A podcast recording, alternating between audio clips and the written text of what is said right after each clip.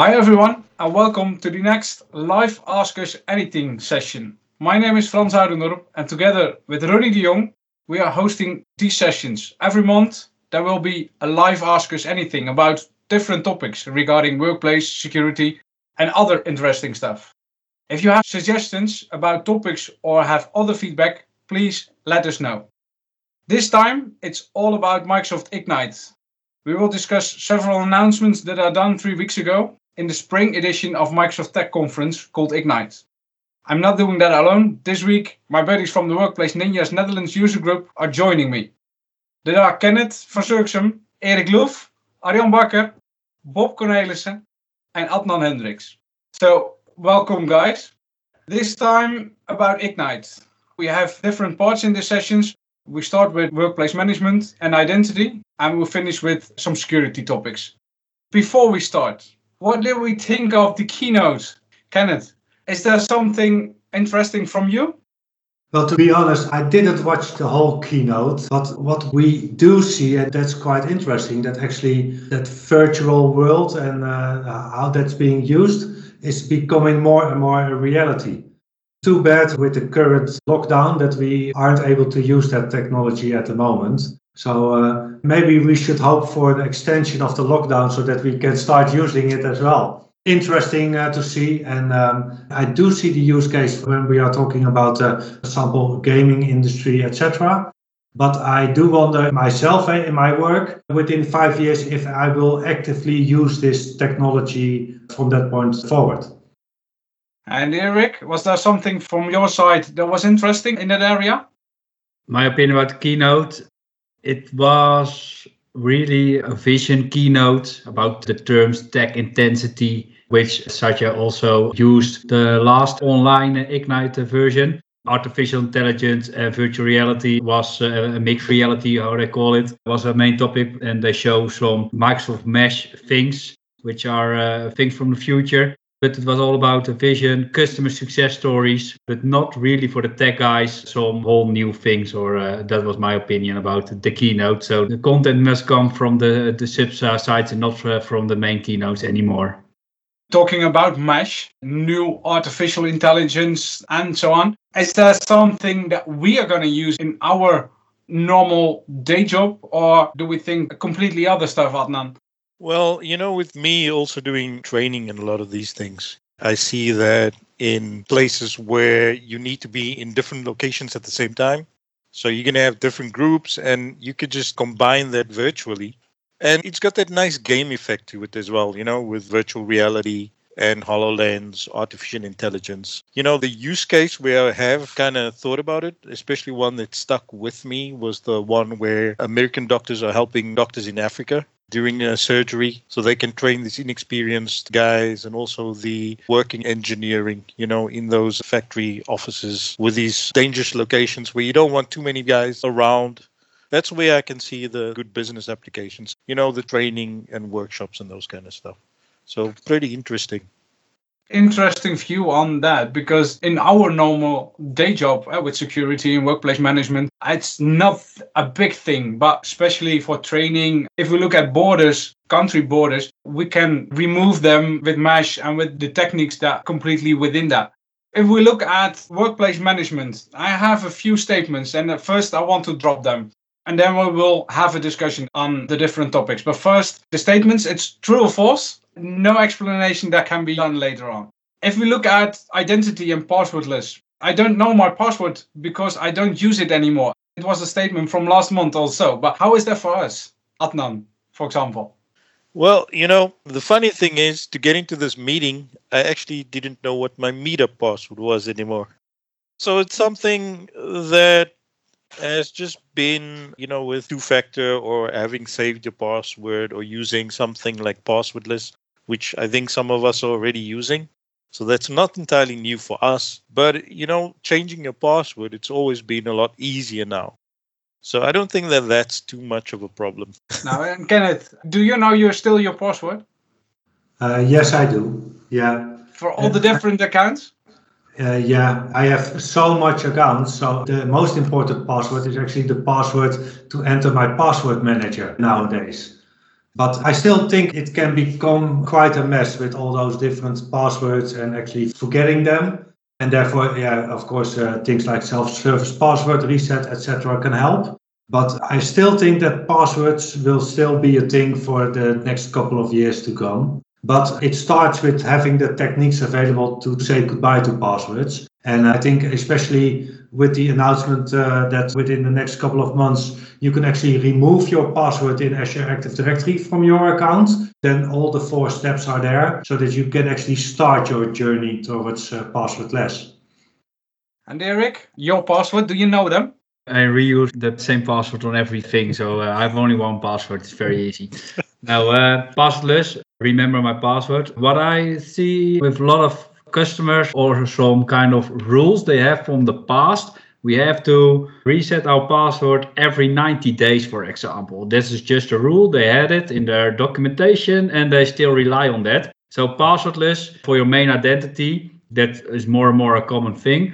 But you have to also guideline the customer to the new era where you, for example, say only change the password if you have a password when it's on a darknet website, for example, one of the recommendations from NIST nowadays. So that is very important that you also have your written documentation about password combined with your passwordless journey. And what I see now, we have enabled MFA and then, every 30 days, 60 or 90 days, we have to reset again our password. That's not what's the use case anymore. And that's my idea. That's changed also your password reset procedure with the new technology. And that's not something what is very common, what I see. So that's not connected to each other. That's what I see in the field. Looking into passwordless, it's not only removing your password, Kenneth. It's announced as GA. What is it exactly? What are the authentication options do we have in that area? We can, of course, log in using our Authenticator app. Instead of actually providing your password, you're actually prompted with a code which you must confirm on your Authenticator app, for example. We have other ways to sign in as well. But I think the best example here is actually configuring Windows Hello for Business on your Windows 10 device. Because then you can actually use either the PIN code or biometric methods to do actually a multi-factor logon to Azure Active Directory or any other identity provider you have configured at that point in time.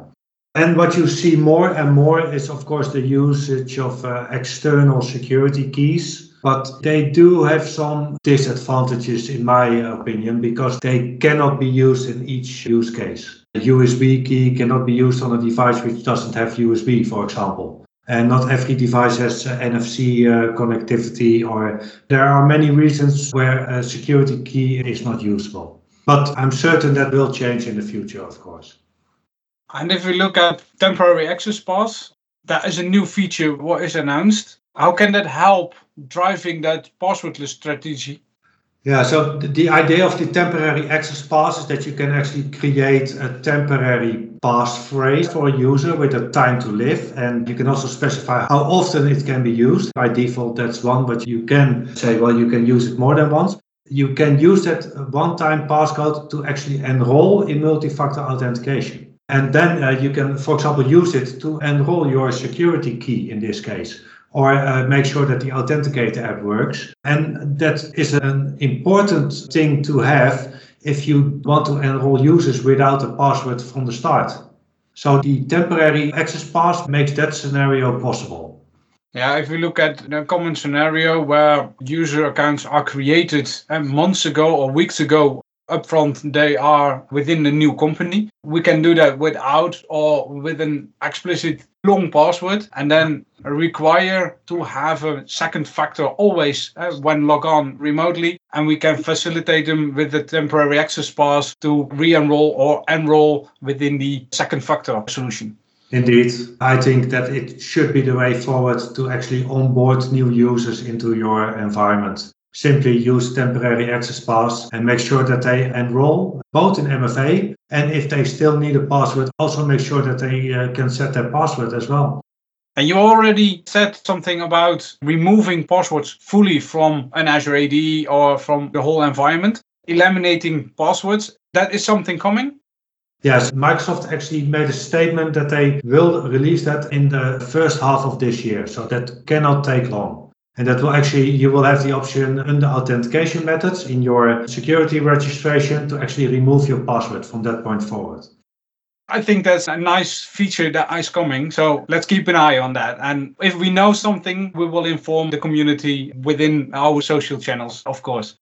If we look at the identity, the next part is conditional access to secure your environment. What were the announcements around conditional access at Ignite? Kenneth? Microsoft announced they will implement authentication context for Azure AD conditional access. And that basically means that you have far more granular control on when conditional access is being triggered. So, for example, if you download a sensitive document, we can then create conditional access policies where you are actually, for example, triggered to do an MFA if you want to download that sensitive document. While maybe another document in the same SharePoint workspace doesn't have that trigger. We can do the same, for example, when you activate an administrative role using Privileged Identity Management, where we can actually use the same functionality to trigger, for example, to say, well, you can only do this on a device which is compliant, for example. Or trigger an MFA request, or do an extra check on identity protection, whether the signing risk is on a certain level. And for example, for users, you can say, well, with Medium, we allow it, but the signing level for an admin must be low before we actually allow you to elevate your rights to, for example, global admin in that case. The functionality is not there yet, so they announced it, but it's not available in preview yet. So we really need to start playing around with the functionality once it's in preview to get an idea of where it can help. And it will also be interesting to see whether it actually will integrate with that other functionality, where actually the conditional access functionality can be triggered quite fast. It will be interesting to see what's going on there. Yeah, interesting to see that we can extra secure sensitive data or sensitive roles within an environment with an extra step of verification. I think that's a good step forward and looking forward to have that in the environment so we can play around with the new functionality. Indeed. If we look at more workplace management, I think Universal Print was announced general availability. What is Universal Print? Is there someone who can elaborate a little bit more on that? Adnan, probably? It's basically just allowing you to be able to print from the cloud. And not only just the Windows devices, but also from Azure AD, Azure Active Directory printers, so registered printers. This is still a service that I need to fully look into it because you still need to be licensed correctly for that. It's an extra paid service. So we'll still have to see how it really works with specific vendors. So far, Brother, Canon, Epson, HP, Minolta, all the big players like Ryko, Xerox support that, Universal Print. So we'll have to find the one that doesn't work in one of our environments once we do testing, but it allows secure printing in zero trust environments. So. And if I look at the Universal Print solution, it's focusing on hybrid and not on cloud-only environments, isn't it? Well, it's pretty much for things like OneDrive for Business, web, hybrid environment. Erik, some info that you have in addition to that? Yeah, more some questions, maybe not special information, but if you are now deploying in a modern workspace, then most of the time you need a third-party printing solution. The most common known in the Netherlands is Printix.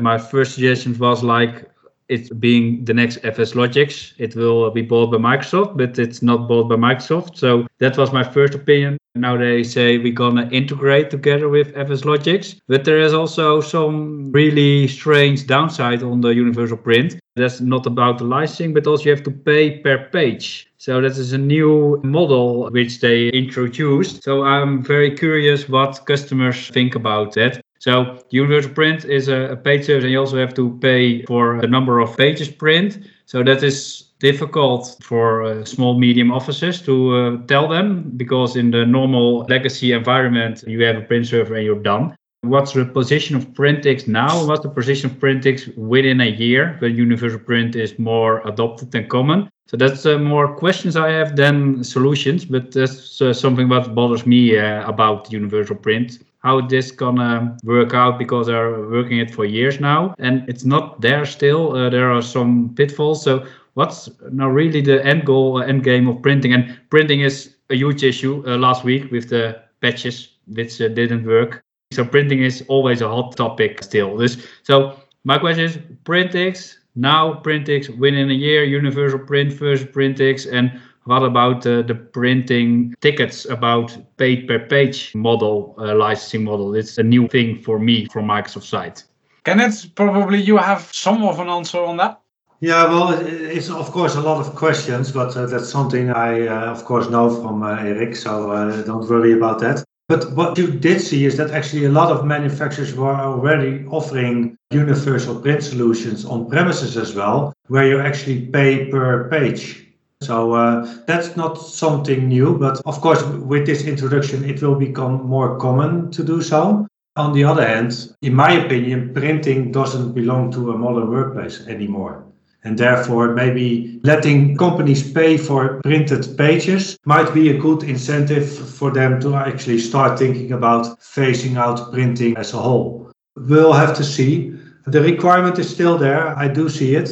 But personally, I didn't print a document for a long time. And I have a nice printer beside my desk, but I hardly ever use it. If I use it to actually scan documents to digital, which is the other way around, of course. Yeah, and I can agree with that, Kenneth. Besides that, universal printing, nowadays it's more focusing on hybrid, and the roadmap ahead is also adding cloud printing like Printix into that area. So there is more to come, but that needs time. If we look at the identity, workplace management, are there other announcements from your side that you probably want to address? Is there someone who has a key thing that is interesting to discuss? Otherwise, we will move on to the next section. The next section is about security. Erik, I have one statement for you. If we look at patching, downtime, is it still needed in 2025? 2025, I think it's still needed, but it's less important. Because what you see, we are moving much more to services, of course. During this meeting, maybe Office 365 Exchange Online is already patched 3 times. We don't know anymore. What's the version of Exchange Online which is running now? So that is the world we live in about services. In that world, it's fixed, patching. But, for example, patching is still important. For example, and a hard thing. Because look at all the Exchange things. If you know security patching, how many companies didn't patch their Exchange services after the shit hits the fan, as we call it. So patching is still a hard thing. Microsoft addresses this also. One of the announcements just before Ignite, to be honest, is new server 2022. And it has hot patching. You can patch it without any reboot. And hopefully also that you can roll back the patch also without a reboot. So then you have a really good patch mechanism. And I hope it will also bring down to the Windows 10 OS for the users. So one of the great announcements about the new server OS is hot patching. So if everything is moving to the new server OS, which is gonna be happen because server 2012 R2 is also becoming end of life sooner than we expect. And we are still struggling with server 2008 R2 for some companies. So patching, upgrading is a big thing. So this is a nice addendum. And in 2025, I think patching is still a thing, but because more services, it's less important. And if we look at the last few weeks with Exchange, Hafnium and all that sort of stuff, the new versions, Exchange Online and all that sort of stuff was not impacted. So patching and upgrading is huge important, not only at service, but also on your applications that you are using. Are there other features, key things on the server operating system that is important, that is good to know? Bob, maybe you can have a view on that. Well, I was first wanting to answer also about the last point, the hot patching, but also something which is now coming in the auto manage, which was also released not that long ago, which is basically a service where you can combine different things in one. So monitoring, patching, updating, change tracking, log analytics, it's all kind of combined in one. And that can be applied to machines that you are running in, for instance, Azure. But I think through Arc, you can actually also connect internal machines to that service, as long as they conform to a number of compliancy items. For instance, a version of Windows. It's not going to include 2008, for example. So that is, I think, something very important, which is very interesting and might also apply to other servers outside of 2022. The other thing which I thought was interesting is, of course, they try and focus on security. Well, they are doing that a lot, and we will be hearing more of that in this section. Also, it's about manageability, for instance, through Windows Admin Center, which is something they are pushing really hard on to use more and more the Windows Admin Center also in hybrid configurations. For instance, you could use Windows Admin Center on-prem to manage and monitor also machines in Azure. And with Arc, you could do it the other way around, basically. And there's also now I think it was also announced that Windows Admin Center can now also be run from Azure. So you can spin up an admin center there and try and connect to your other resources. So that's also one. And the last one will be the containerization, where they also put a lot of effort in. So if we look at the server 2022, if it's general available, should I update or reinstall my service directly, or what should I do?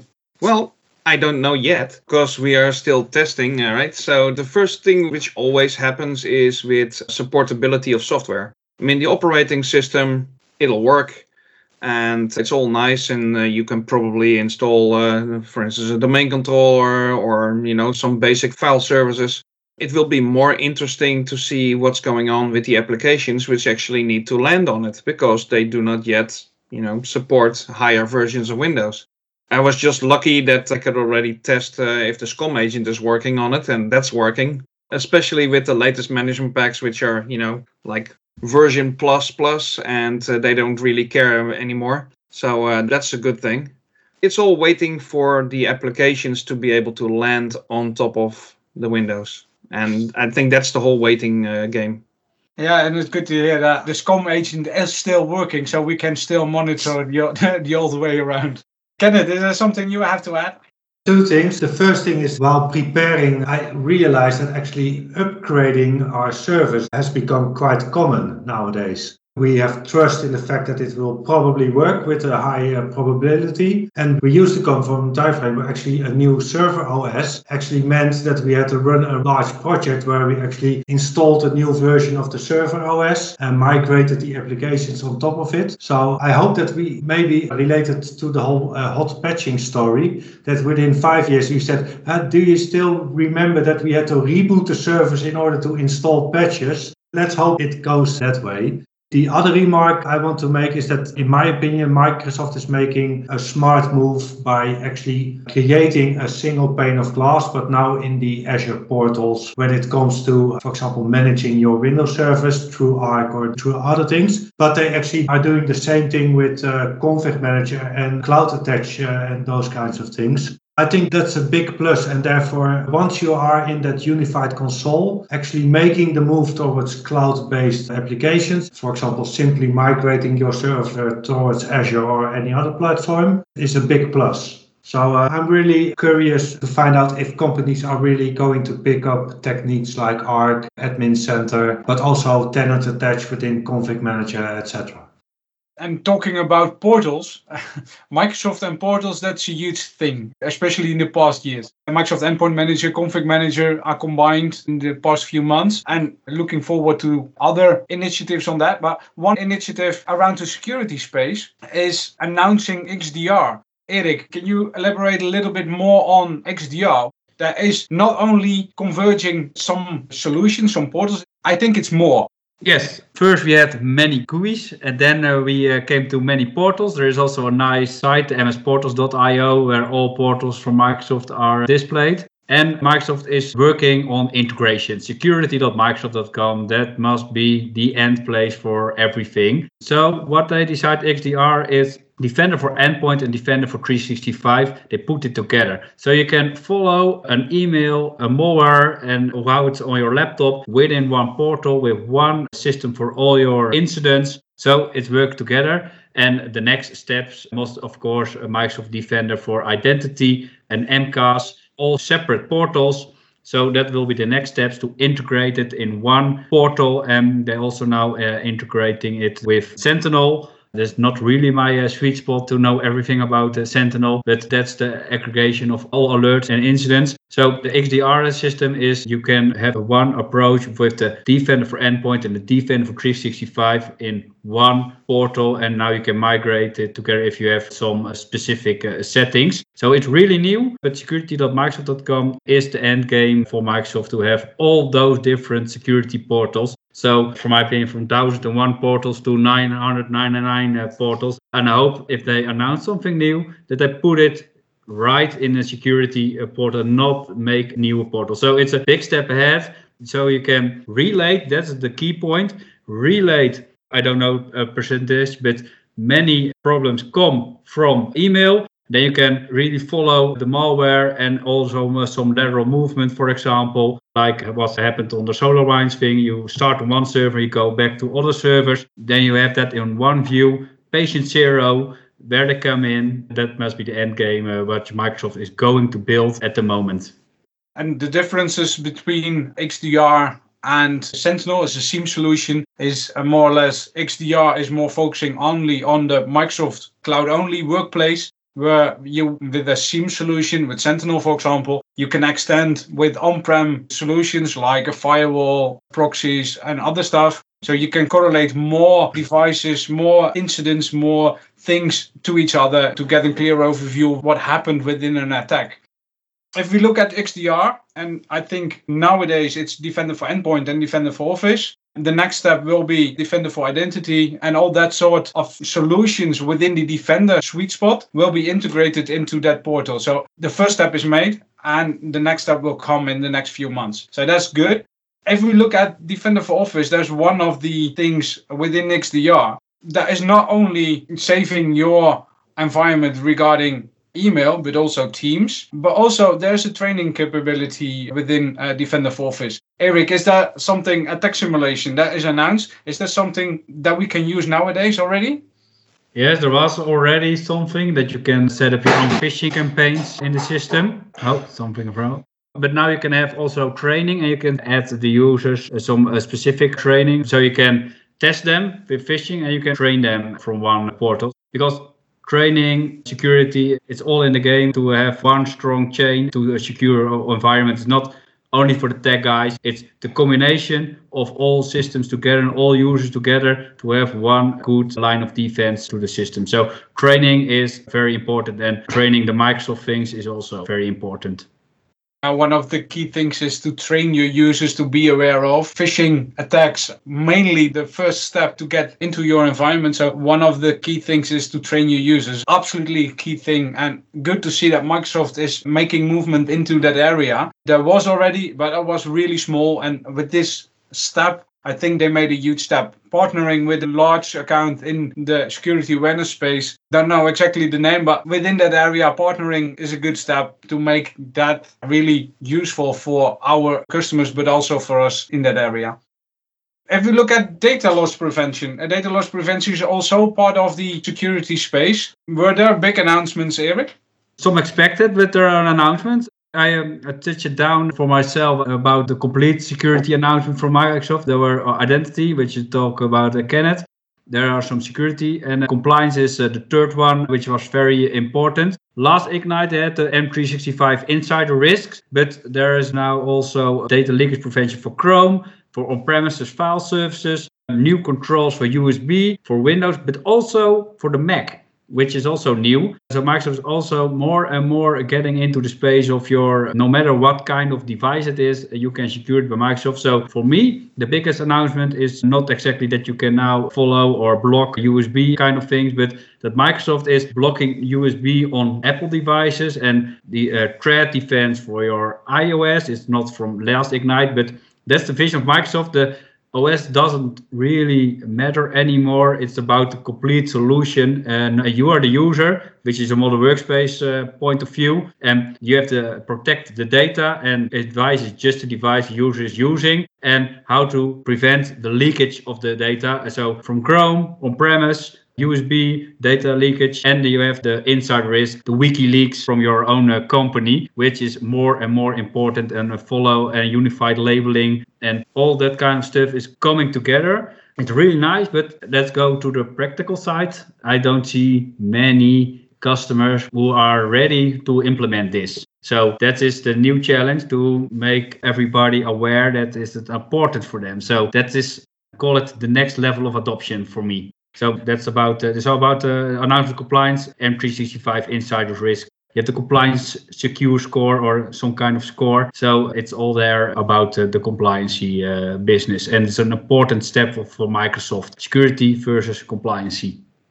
And compliance, no matter what device you are using. I think that is the biggest step that they are making. Kenneth, do you have some additions on that? Yeah, I think that especially everything that goes around in what we call the Microsoft information protection space actually will become a thing in the future. So what you see now is that I personally think that Microsoft doesn't have a full solution which is easy to implement yet, but that doesn't stop companies from actually starting with that. So I have a few customers actually implementing sensitivity labels, for example, at the moment, not enforcing anything, but actually requesting their users to start labeling their files as a start. That's actually where the biggest issue is, I think, as well. It's not a matter of implementing it. We can implement this in greenfield environments. It would be complex but doable. But the issue is actually making this work in environments where we already have a legacy of more than 20 terabytes of data, which needs to be classified as well, before you can actually enforce your settings. And that will be an issue because the data is still growing within companies. That will be the biggest challenge, if you ask me. I think we can close this topic down. I have one last topic. There were different new training materials announced, like new exams, new learning paths. Bob, probably you as a Microsoft certified trainer, and think Adnan is also a certified trainer, but is there something new, what we can learn from Ignite this time about certification? First of all, I'm not a certified trainer, and I'm actually behind in my own certification for Azure. That's one thing, that's for sure. But I used to be at the front of everything. The thing is, I think especially when Microsoft was focusing on the security side more and more, there used to be only one exam for it, the AZ500. And now they announced that they will be adding 4 more security-related examinations for the several different roles. So there will be a security, compliance, and identity fundamentals one. So that's, as we call it, a 1-star certification. And then there are 3 which have to do with the associate level. So that's for information protection administrator and the security operations analyst. So that's more going through the data which is already being collected and trying to find paths and threats there. And there will be an identity and access administrator, so which has more to do with the access management through Azure AD, for example. Those are some of the things which are already announced, and obviously they are constantly, adding certifications to it. Also on the M365, I think they were also adding some items there, and I think that is very. Yeah, that's timely, let's say. Adnan? Well, the nicest update or change that they've implemented is that you can do an assessment through Microsoft Learn instead of redoing everything. So let's say you've already gotten to a certain expert level. You can just do a quick answer for your questions through Microsoft Learn, and you get your certification extended for another period. So that's really nice, along with extra fundamental exams. But the assessment thing and the new Windows virtual desktops that will be coming soon. I see exams are in beta at the moment. I've done already 3 of them. So the fundamentals is really fundamentals. The identity and access admin was good to do because of an identity and access background. The security operations analyst is really hard to do if you're not direct familiar with KQL and all that sort of stuff. So please be aware of that. And the information protection will come nearly. And I have already done the assessments for 2 certifications that I had. And they are only answering 20 questions. If you have a score about, I think it was 60 or 70%, If you are above of that, then you passed and you have an extension of 1 year or 2 years again for that certification. So that's done quite well and really simple to do, but you have to do something to extend your certification. And I think that is good in that area. I think with that one, we can close this recording. So a big thank you for listening and asking questions. The session was full of new content, and hopefully we give you an overview of the things that were announced at Microsoft Ignite and what that means for you. So Bob, Adnan, Kenneth, Erik, many, many thank you for joining me in this session. The next event of our Workplace Ninjas community webinar is on the 30th of March, where Dirk-Jan Mollema will give a webinar about Azure, conditional access, attackers and you, the present and the future of attacks against the Microsoft Cloud. The next live Ask Us Anything will be on the 20th of April from 4 to 5 p.m. Central European time, of course, about expediting Windows 10 quality updates. And we have David Geyer as a Microsoft PM as a guest on that show. So if you want to know more about Windows 10 and quality updates, please join then. For now, I say thank you all, and we will see each other on the 20th of April in a new version of Live Ask Us Anything. So see you then. Bye-bye.